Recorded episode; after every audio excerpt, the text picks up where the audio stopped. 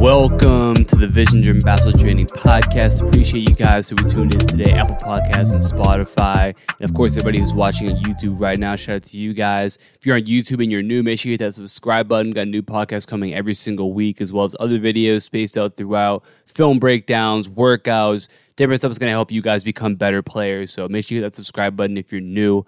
Um, and of course, if you guys are on Apple Podcasts, do me a favor, scroll down to the bottom of the page, leave a review, helps the show out. And as you guys know, at the beginning of every show, if I have any new reviews, I read them. So I've got one today. Comes from M Long Jr. He says, "Fantastic podcast. It's helped me a ton. Can you do an episode of your faith and how that interacts with basketball?"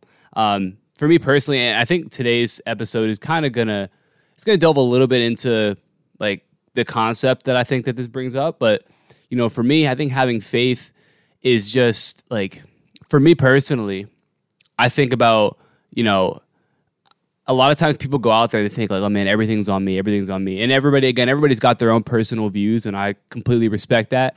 Um, but for me personally, I understand that not everything's on me, right? Because I've got faith in God to be working for me as well. So I do my part, but I understand that I'll control everything, right? I understand that I don't control what's going to happen to me at all times. And and me personally, uh, I'm a very like naturally like I want to control everything, right? That's how I am. Um, and so I, I it's hard for me to like relax and like give other people control of stuff or even accept the fact that I can't control everything, right? I have to catch myself sometimes and and recognize that. So for me, having faith in God and giving up control of of some stuff and just again doing the best that I can with what I have uh, for me is like that's that's the biggest thing because there's so many times where you know with with I, I don't know like I don't know what the answer is going to be. I don't know what the next step is going to be. And a lot of times it's just like taking the next step without knowing exactly what that next step is or what that's going to entail.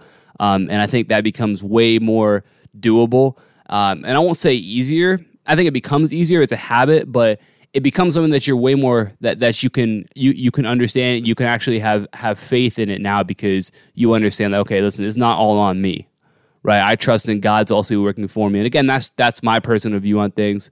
Um, again, I respect everybody else as well.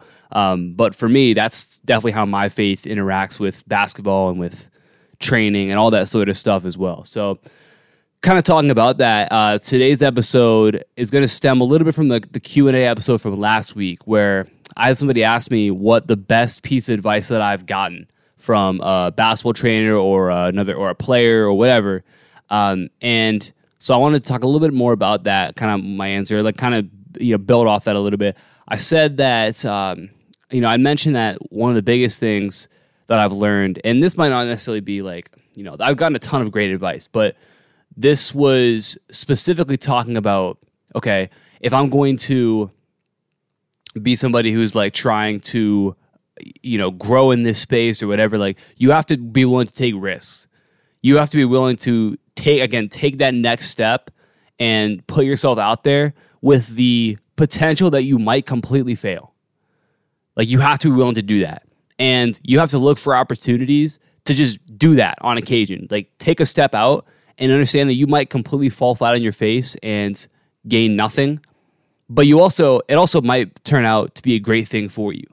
And, you know, again, me building off of that, right? Now we're just going to a whole like into like my own like psychology. You guys are getting a full, a full on like, you know, criminal minds background on me.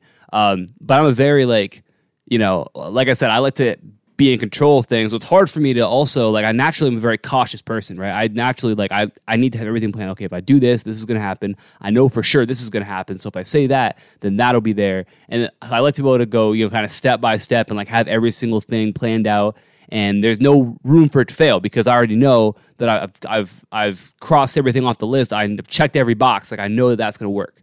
Right? That's that's what I want to be able to do before I do something. But sometimes you can't do that sometimes you'd have to just go and do something.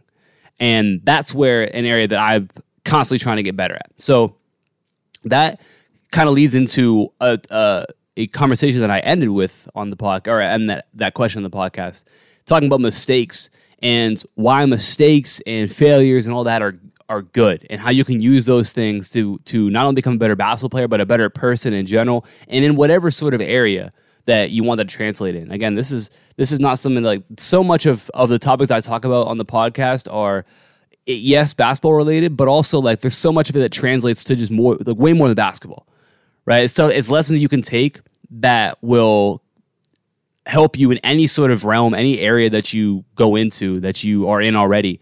Um, and but basketball is such a great way to learn those things. And you know, one of the big one of the things that I talked about a while ago is like the the concept of like failure doesn't really exist. Right? You can't really fail at something. And and what I mean by that is like I talk about myself when my goal was always to play college basketball since I was 12 years old. That's what I wanted to do. So I always worked for it, and that was my goal. And I, you know, I went to all these camps and I went to all these visits and I tried to do all this stuff. And the end of the day, I just didn't have any great options at that level. Okay, so you know the training thing kind of started to happen as well, and that in canon with each other is why I decided to forego doing it. But I could look at that and say, you know what, I failed at that. Like I had a goal, which was to play college basketball, and I didn't get it, so it means that I failed. And that is definitely a way you could look at it. But also, I think of it like, okay, I, I may not have reached that goal, but what what like what did I gain from that? Well, I gained all the experience of being a basketball player, of training, of trying things and failing, and seeing what worked and seeing what didn't work. Now I can relate to all the players that I that I train, that I work with. Like I, I know what it's like to be in their shoes. Um, I know what I was thinking when I was in their shoes, and so it helps me to be better at what I'm doing now. And I also have experience now. I can say, I remember doing that when I was a player and it didn't work. And I remember doing that and it did work. And so now I have all these things I can go to. And for me, that is super, super valuable. And so again, you can look at something and say, hey, I failed in that situation. Or you can look at it and say, okay, I didn't necessarily achieve what I wanted to, but what did I gain from that? Because I guarantee you it's something. And again, this is a basketball example. This can be for literally anything. For little, and we're gonna we're gonna dive more into that. But the biggest key to your success as a basketball player and, and, and anything, but basketball wise, the biggest key is how you handle adversity. Because basketball is not a perfect game. It's it's not and there's missed shots, there's turnovers, there's bad passes, there's bad calls by the refs, there's you know, bad calls by coaches. There's bad teammates. There's all these things that exist in the game of basketball that make it imperfect. And that's just something that you're going to deal you're always going to deal with the imperfection of basketball to an extent. Now, some players might deal with it to less of an extent. Maybe you have great coaches, you have great teammates, and maybe you you get lucky, right? By the luck of the draw, you just tend to, you know, maybe you have a season where you just you face less imperfection but there's also the other end of the spectrum where you might have not great coaches, not great teammates, and you might also be unlucky and face a lot of imperfections within that game. And so every player is going to going to face that to a certain expect to a certain extent. And there's just there's ranges along the spectrum of the imperfection of basketball, but it, it is an imperfect game. And so that's something that you have to understand and approach the game with, understanding like, okay, listen, maybe basketball isn't about who can be perfect the most amount of time. Maybe it's about who can handle imperfection the best. That's that's a way to, to to approach it. And I always go back to talking about training because you know, is your training always perfect? Right? Is your training always catch and shoot, no rush, no defense, make or miss, it's okay, it doesn't matter. I'm gonna go do my ball handling and it's nice and easy and I don't ever miss I don't ever mess up, I don't ever lose the ball if that's how you train, then when you get into an imperfect an imperfect situation in a game, what do you think is going to happen? And especially if you get unlucky and you face a lot of imperfection in the game of basketball, well, if you don't train for it, then you're going to struggle. And and again, I've talked about that in my last podcast, the Q and A. I talked about that a good amount as well. So go ahead and check that out if you've not. Um, but that's again going back to the word adaptability that I talk about all the time. That's where building adaptability becomes super super important if you want to succeed in an imperfect game. So all that to say, the the players who can handle that adversity of things going wrong and still being able to overcome it, those are the players who are going to be the best. Anytime that we're training, especially with players who are better shooters, um, especially like we can build, we build so much when it comes to just making things difficult. Like I'll take a, some of my players who are like great shooters. Like if they walk into the gym, in ninety nine percent of gyms they walk into, they're probably going to be, if not the best shooter, in the top three right? Uh, of of anybody of any gym that they walk into, and I can put them in situations in workouts where like they look very, very mediocre shooters, or at least average, right? Where I, I, can say, okay, if I if I put them on the wing and I say, okay, you're to shoot ten catch and shoot threes, they'll probably make eight, nine, ten of them. But then all of a sudden, okay, now I throw, we, we work off a bad pass. So now you're going to catch it, and the pass is going to be horrible. I might throw it at your feet. I might throw it so you have to jump for it. I might throw it to the side. I might roll it to you like I'm bowling, right? I might throw some weird spin on it. I might do uh, whatever, right? And now you got to shoot off that. So there's an element of imperfection that's going to cause you to miss a little bit more. Okay. And then we can add more stuff to that. Like we'll add a contest to it. So now I'm going to really rush the way that you shoot the basketball. So it's not going to be perfect. So, you know, we were doing a drill the other day with two of my players. Um, and it was basically working off of like a, like a step back, but really it was more of like a like a back pedal almost. So they you basically started with your with your left foot forward dribbling the basketball, and then you would basically step back like behind the three point line. You'd be like a step in front of the three point line. As soon as you picked your foot up to step back and get into your shot, that that defender who's probably f- three or four feet away would immediately contest the shot. You have to get it off. And the, the two players I was with are really, really good shooters, like great shooters, right? Both of them, like one's one Cam is going into um, my younger brother going to play college basketball this year. Was a forty percent shooter in high school, like all state player, great shooter. But we can make I could really make him struggle when I add that element to what we do. Right? So now we're trained to be adaptable. So when you get to a game and the shot's not perfect and it's a little bit more contested than would be ideal, you're still able to make the shot because you've trained for it. You've trained in difficult situations in in imperfect situations where, yeah, you might never shoot that contested shot in a game. You might never do it, but in the rare case that you face a contest or you have to shoot coming off of, you know, moving backwards, you're you're prepared for it. Like you've done that before. Okay? There's there's a million ways we can do that. We can work off of a lot of times we'll work with like our feet facing, like we'll start facing the side, like the sideline. So maybe I'll start at the free throw line. My chest is facing the sideline. I've got to jump, turn, and square in the air as I shoot the basketball. So now we're working on not necessarily, you know, at every point in the game are you going to be facing the basket when you get a shot off. So are you able to turn yourself in the air and adjust and be able to square yourself after you've already left the ground and then make the shot? There's another element of adaptability. So instead of just working on normal catch and shoot, we just simply add a turn to it, and now all of a sudden it makes a drill that much more challenging, but also again prepares you to be adaptable in those situations where you may need it. So that's that's again talking about adversity and overcoming that. That's why it's super super important, and that's how we can kind of start to build that. Is just okay, how can I take this drill and make it more difficult? And if you can do that, then that's where you start to build that ability to overcome adversity and to be adaptable. And like I said, guys, the biggest thing to to your success is how well you handle adversity and that imperfection that comes along with the game of basketball. So, I want to talk a little bit uh, about dealing with bad games because this is a question I get a lot.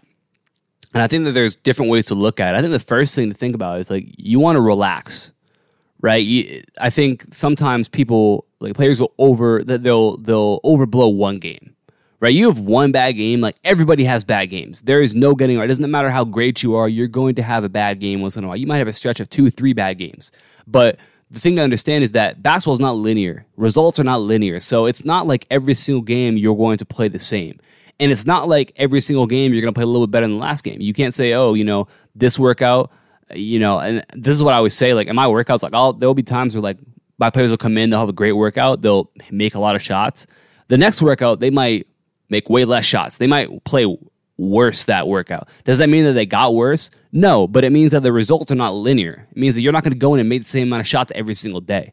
You're not going to go in, you might have a 20 point game one day. It doesn't mean that the next day you're going to have a 21 point game. And that doesn't mean the day after that you're going to have a 22 point game. That's not how it works. You might have a 20 point game, the next game you're only going to have eight points. That's just how it is sometimes. So sometimes you're going to be great and sometimes you're not going to be great. But you have to understand something called the law of averages. And basically, all that means is that everything is going to average itself out.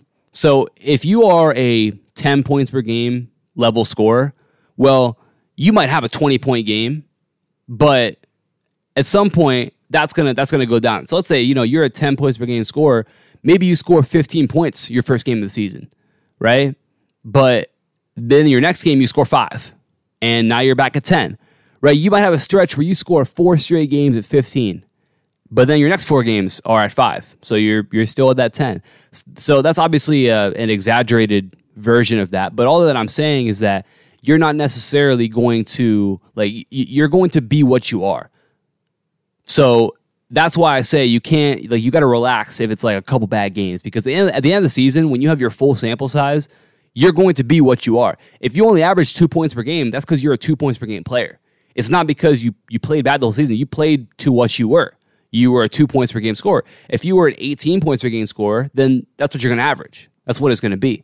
And of course, there can be exceptions to that when it comes to you know whatever the circumstances may be. I understand that, but I'm giving you guys in general. That's how it is. The law of averages is going to work itself out. So you know, you understanding that, you you have to know that like you you one game, two games, three games is a very small sample size, and things tend to average themselves out. So if you know that you are playing a lot worse than you actually are, well, then the law of averages is going to work it out, and you're going to get to that point. So you can't overreact after one, two, three bad games, right? That's that's something that I'll get from players. Oh, coach, I got to get the. Oh, coach, I had, I had a bad game.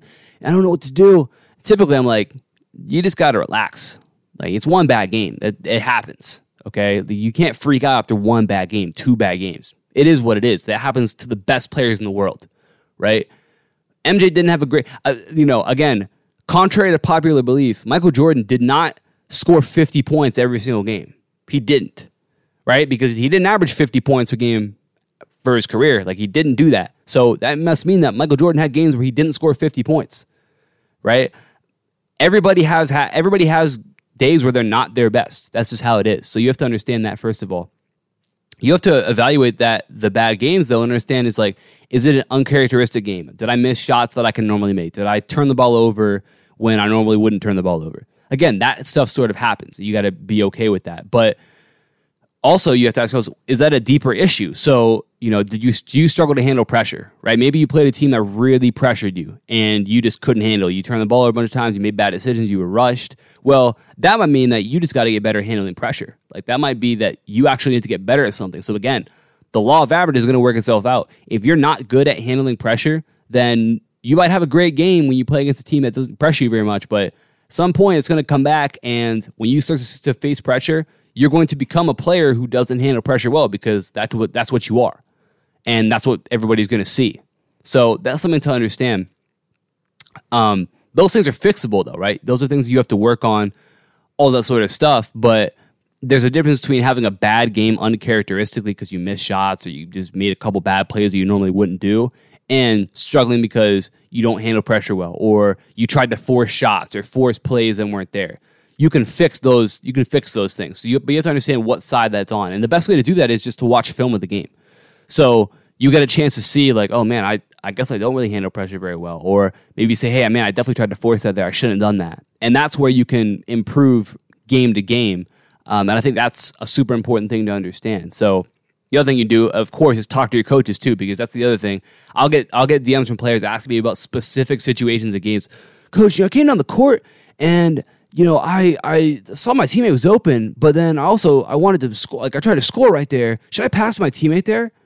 I can't answer that question for you because I'm not in the gym watching, and I'm not your coach. I don't know what your coach's philosophy is. So don't ask me those specific questions. I can't help you with it. You got to go ask your coaches because they're the ones who actually would know that. Okay, and talking to your coach, I think is something that is super important when it comes to evaluating where you're at and you know if you need to again figuring out what side of the spectrum was it a bad game just because that's what happens sometimes or was it a bad game because there was something that you did that was fixable. That's that's one thing that's important to know the difference between. But again, guys, the biggest thing that I can go that I can say to you guys is that mistakes, failures can be a really good thing if you use them in the right way.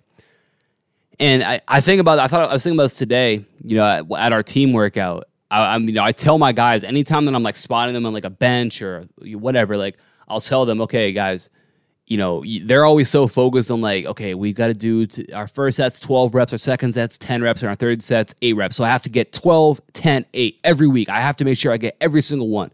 I tell them, like, guys, it's okay if you, you're on that third set, you get to rep number six and you fail on that rep, right? It's okay if you do that because if you never get to a point where you reach failure, then you're not actually pushing yourself to the maximum that you could be. And you also don't know what your true limits are. So you don't know where to go from there. If you feel like you have to play it safe and always like, okay, I got to get 12, I got to get 10, I got to get 8, then you're never going to grow, right? Physically and in, in, terms of like any other aspect. Like physically, you're not going to grow as much in strength if you don't push yourself to as much as you can. And in the same way, in any other aspects, you're not going to grow as much if you don't push yourself to that to that limit. Um, and so that's that's something that I always remind them, and that goes for literally any area, right? So it's it's not fun to fail. It's not fun to make a mistake. It doesn't feel good in the moment, but in the long term, that's actually the best thing for you. And the thing you have to understand is the difference between good mistakes and bad mistakes.